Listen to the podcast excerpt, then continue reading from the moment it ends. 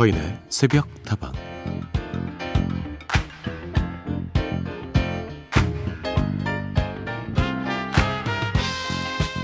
여러분 소설 작은 아씨들에 등장하는 네 자매 중에 셋째 베스를 기억하십니까? 네 자매들 중에서 가장 수줍음이 많고 내성적인 성격이라 눈에 잘 띄지는 않았지만 사실은 네 자매를 돈독하게 이어주었던 아주 중요한 인물이었는데요. 안타깝게도 가난하고 병든 이웃을 돌보다가 자신도 몸이 너무 약해진 나머지 너무 일찍 세상을 떠났지만 그녀가 베푼 사랑의 힘은 오래도록 남아서 많은 사람들의 가슴을 따뜻하게 데워주었죠.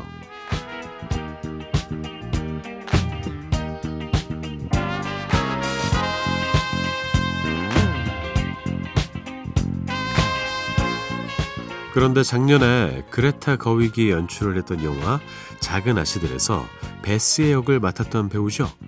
엘리자 스캔런이 이런 이야기를 했더군요. 힘은 다양한 장소에서 발견될 수 있고 다양한 방식으로도 표현될 수 있어요. 연약해 보이기만 했던 베스도 그만의 방식으로 세상을 향해 걸어 나갔던 거라고 생각해요. 그래요. 힘이라는 게 꼭 물리 공식으로만 따질 수 있는 건 아닐 텐데 우리는 자꾸만 약육강식의 단순한 논리로만 세상을 바라보게 되죠. 연약함 속에도 피어나는 단단한 힘이 있다는 걸 믿을 수 있다면 세상의 많은 것들이 달리 보이지 않을까요? 서인의 스백다방 하루를 여는 오늘의 한마디였습니다.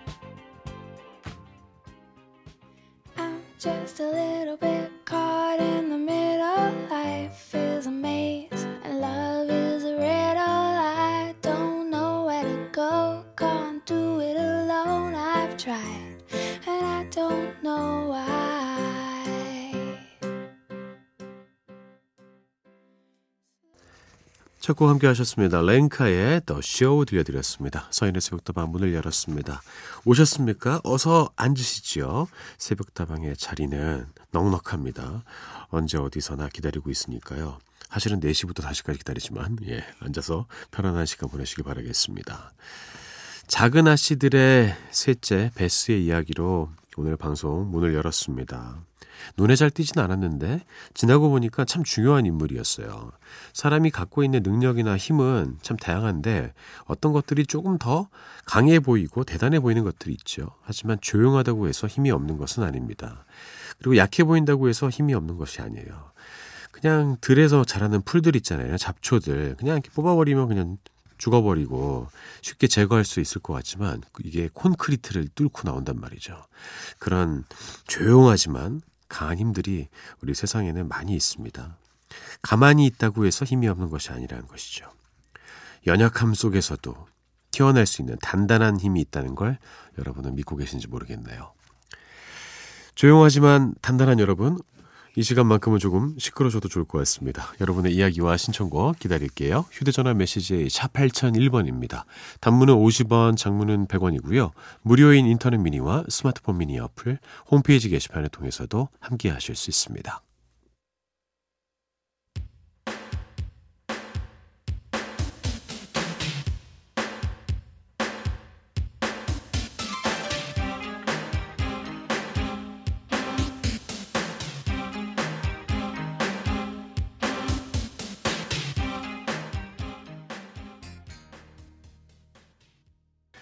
여러분의 신청곡 두 곡을 이어드렸습니다. 최현숙님이 신청해주신 양준일의 리베카였고요.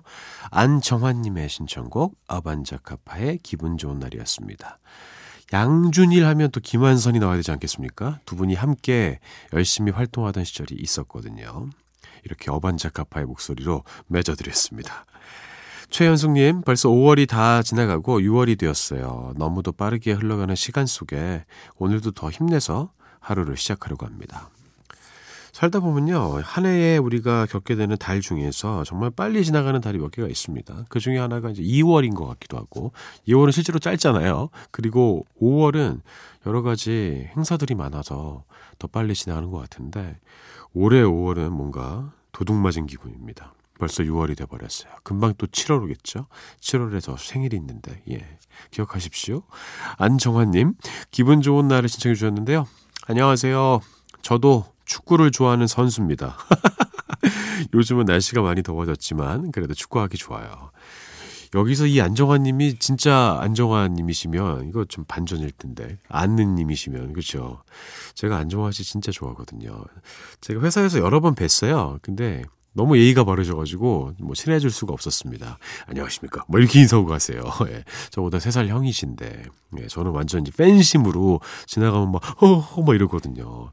사실은 제가 2002년 월드컵 때 안정환 씨가 입었던 그 저지를 갖고 있어요. 어, 근데 제 건 아니고 제 친구가 저한테 사인 좀 받아달라고 부탁을 해가지고 지금 1년 동안 지금 제 사무실 책상 속에 있습니다. 예, 별일이 없네요. 예. 다음에 꼭 사인 받고 말겠어요. 조금만 기다려라 한서가. 김은수님, 서디 저는 매일 아침 6시면 어린이 놀이터에서 아침 운동을 해요. 20분간 공 굴리기 동작을 하고 20분간은 중국의 태극권과 태극검을 해요. 이 운동을 25년간 지속하고 있어요. 앞으로도 계속할 겁니다. 잘하셨습니다. 제가 올해 들어서 운동을 참 못하다가 최근에 다시 운동을 많이 하고 있습니다. 뛰기도 하고 뭐 농구도 하고 자전거도 타고 이러면서 계속 몸을 써주고 있는데요. 훨씬 컨디션이 좋아지는 게 느껴지더라고요. 몸도 자동차랑 뭐 기계랑 비슷한 것 같습니다. 안 쓰면은 녹슬기 마련인데 계속해서 이렇게 신체 활동 해 주시는 게 건강에도 큰 도움이 될 거예요. 제가 살고 있는 일산에서도요, 음, 이 태국권 모임이 있더라고요. 가끔씩 공원에서 여러분이 모여서 하고 있는 모습을 저도 한참 동안 이렇게 구경하다 가고 그렇습니다. 저 구경하는 거니까, 어, 오해하지 마시기 바라겠습니다. 예, 좀 무섭게 보일 수도 있어요. 모자 쓰고 마스크 쓰고 이렇게, 이렇게, 막, 우퉁부퉁한, 음? 시꺼먼 친구가 이렇게 보고 있, 예, 그런 거 아닙니다. 신기해서 보고 있는 거니까요. 자, 여러분, 이제 6월이 본격적으로 시작이 됐습니다. 그리고 오늘은 또 현충일이기도 하죠. 여러분, 현충일에도요, 여러분의 사연을 기다리겠습니다.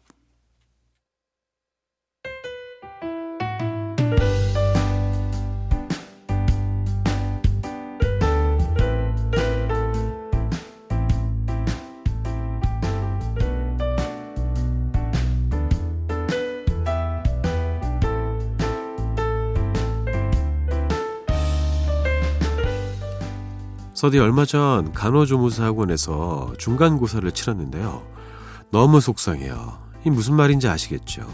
앞으로 어떻게 공부를 해야 하는지 방향을 제시해준 그야말로 팩트 폭행 중간고사였습니다.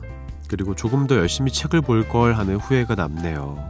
여러모로 아쉽고 뼈아픈 중간고사였어요.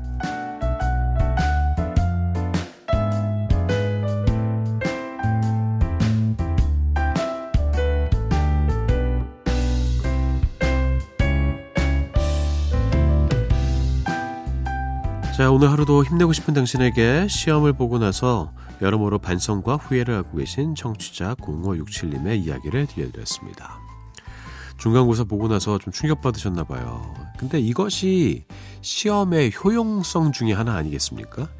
나의 위치를 파악을 하고 어떻게 공부를 해야 되는지 그걸 가르쳐 주잖아요. 본 시험을 망치는 것보다 훨씬 낫지 않습니까? 어, 백신 접종 했다고 생각하시면 좋을 것 같습니다. 자고로 이런 연습 시험들은 좀 팩트 폭행 해줘야 돼요. 운 좋게 점수 잘 나오고 이러면 사람이 교만해지거든요. 저는 분명히 음, 예방 주사 음, 잘 맞았다 이렇게 생각이 됩니다. 자 함께 따라해 보시죠. 나는 내가 생각하는 것보다 실제 시험에선 훨씬 더 좋은 점수를 받을 사람이다. 열심히 준비하시기 바랄게요. 자, 오늘 하루도 힘내고 싶은 당신에게 하루를 시작하기에 앞서 저 서디의 응원이 필요하신 모든 분들 새벽다방으로 사연과 신청곡 보내주세요. 기다리고 있겠습니다. 오랜만에 후버스탱의 노래 듣겠습니다. The Reason 듣고요. 제가 참 좋아하는 곡이죠. 모비의 Extreme Ways.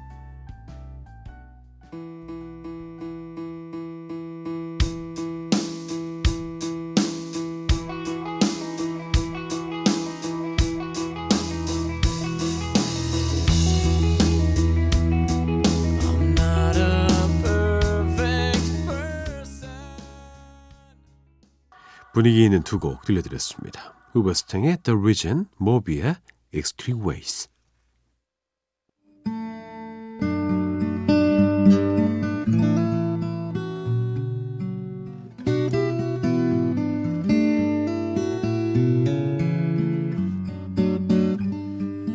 시간이 지나도 여전히 가슴이 뛰는 한 장의 앨범.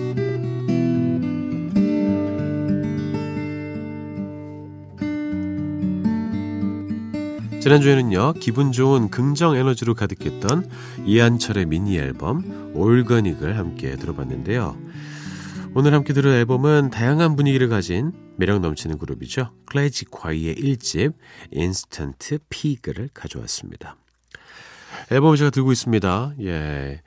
즉석 돼지인가요? 예. Instant Pig.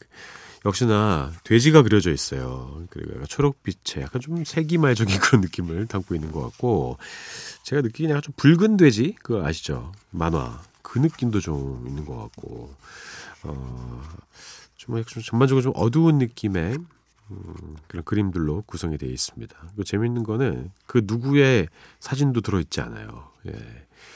여러분들이 흔히 알고 계시는 그 세 분 있을 겁니다. DJ 클래지, 또 알렉스 씨, 호란 씨. 전혀 없습니다. 예. 그냥 뻘겋고 돼지들이 막 그려져 있고 근데 돼지들이 좀 싸움 잘하게 생긴 그런 돼지예요.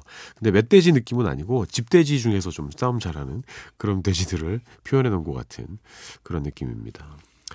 2004년에 발매된 클래지콰이의 데뷔 앨범이고요. 사실 클래지콰이 하면은 알렉스와 호란 이 두 사람이 함께하는 혼성 듀오라고 생각하시는 분들이 많이 계신데 엄밀히 따지자면 알렉스와 호란은 팀의 객원 보컬이라고 볼 수 있겠죠. 클래지콰이는 DJ 클래지의 프로젝트 그룹입니다. DJ 클래지가 캐나다에서 유학 중일 때 취미로 만든 곡들을 듣고 어, 이 플럭서스 뮤직의 사장이 딱 듣고 오 대단한데 바로 캐나다로 날아가서 계약을 하면서 본격적인 음악 활동을 하게 됐다고 해요. 보컬 멤버도 알렉스와 호란뿐만이 아니라 이들보다 더 먼저 함께했던 멤버 크리스티나가 있었습니다. 크리스티나는요 알렉스의 친누나예요. DJ 클래지와 캐나다에서 같은 학교를 다녔고 어, 다만 또 한국에서 데뷔 앨범을 발표하고 활동을 시작했을 때 크리스티나는 이미 캐나다에서 회사 생활하고 있었기에 함께 활동하기 좀 힘들었습니다. 어쨌든 이들의 음악이 처음으로 발표가 됐을 때 가요계는 신선한 충격을 받았죠. 당시에는 생소했던 장르였던 일렉트로닉 음악인데다가 클래식과 재즈를 넘나들면서 펑키한 느낌의 그루브까지 느낄 수 있었던 다양한 스펙트럼은 정말 참 특별했고 아니 이런 음악이 있다니 이런 분들 되게 많이 계셨을 거예요. 그래서 그럴까요? 이 앨범은 한국 대중음악 100대 명반으로 꼽혔습니다. 100대 명반 중에서 몇 개 안 되는 2000년대 작품이라서 더욱 의미가 크죠. 아, 커버 중앙에 이제 돼지가 딱 등장을 했고요. 우리가 쉽게 떠올리는 그런 친근한 돼지의 모습이 아닙니다. 아까 제가 말씀을 좀 드렸지만 약간 사이보그 돼지, 또 싸움 잘하는 돼지 이런 느낌이고 또 실험실에서 나온 그런 돼지의 느낌도 있어요. 아마도 어, 이 돼지는 클래지가 웹 디자이너로 일하던 시절에 만들어 놓은 건데 클래식 화이가 추구했던 실험적이면서도 어, 다양한 그런 시도들과 좀 맞닿아 있는 것 같아요. 그래서 다양한 시도가 결합된 새로운 음악 이 말과 일맥상통하는 느낌이 있습니다. 그래서 그럴까요? 이 돼지는 그 후로도 앨범마다 등장을 하면서 어, 예, 클래지콰이를 상징하는 마스코트가 됐습니다. 의외죠? 자, 한장 앨범 오늘 이렇게 가요계의 새로운 스타일의 음악을 선보였던 클래지콰이의 데뷔 앨범 Instant Pig과 함께 해보겠습니다. 가장 먼저 들려드릴 곡은 앨범의 네 번째 트랙이에요. 클래지콰이의 세련된 감성을 마음껏 즐겨볼 수 있는 곡입니다. After Love. We can fly away, fly away together, like in the movies and shit.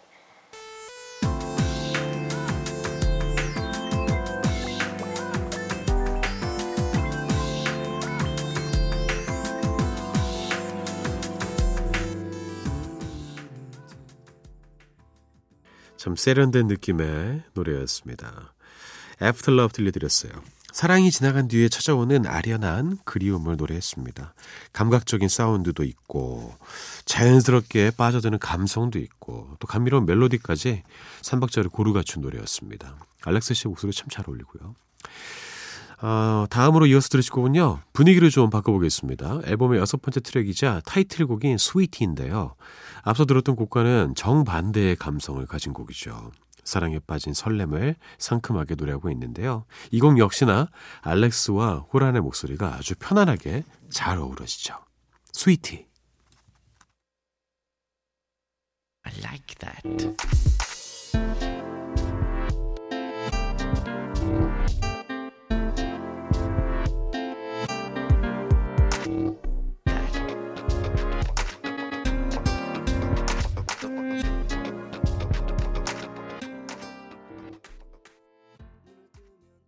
클래식화이의 데뷔 앨범 1집 만나보고 있습니다.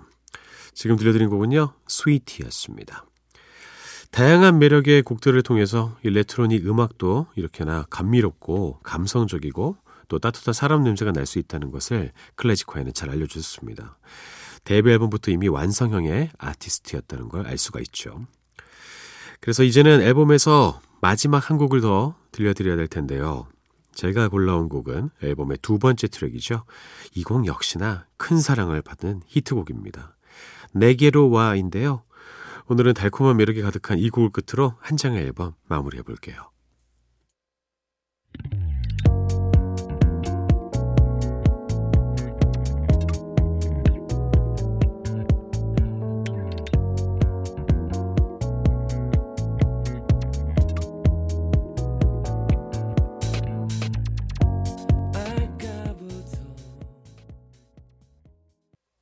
클래식커이의 내게로 와였습니다.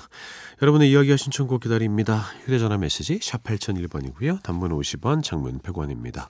무료인 인터넷 미니, 스마트폰 미니 어플, 그리고 홈페이지 게시판 통해서도 함께 하실 수 있습니다.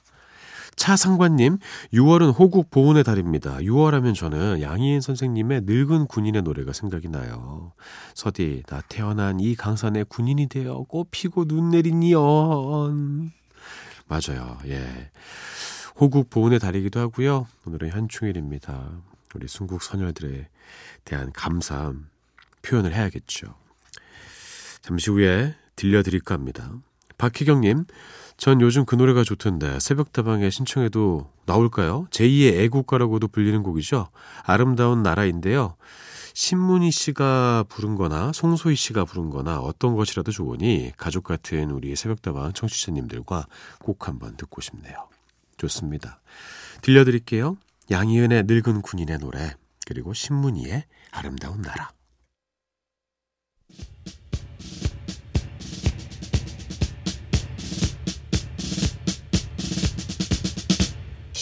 나 태어난 이 강산에 군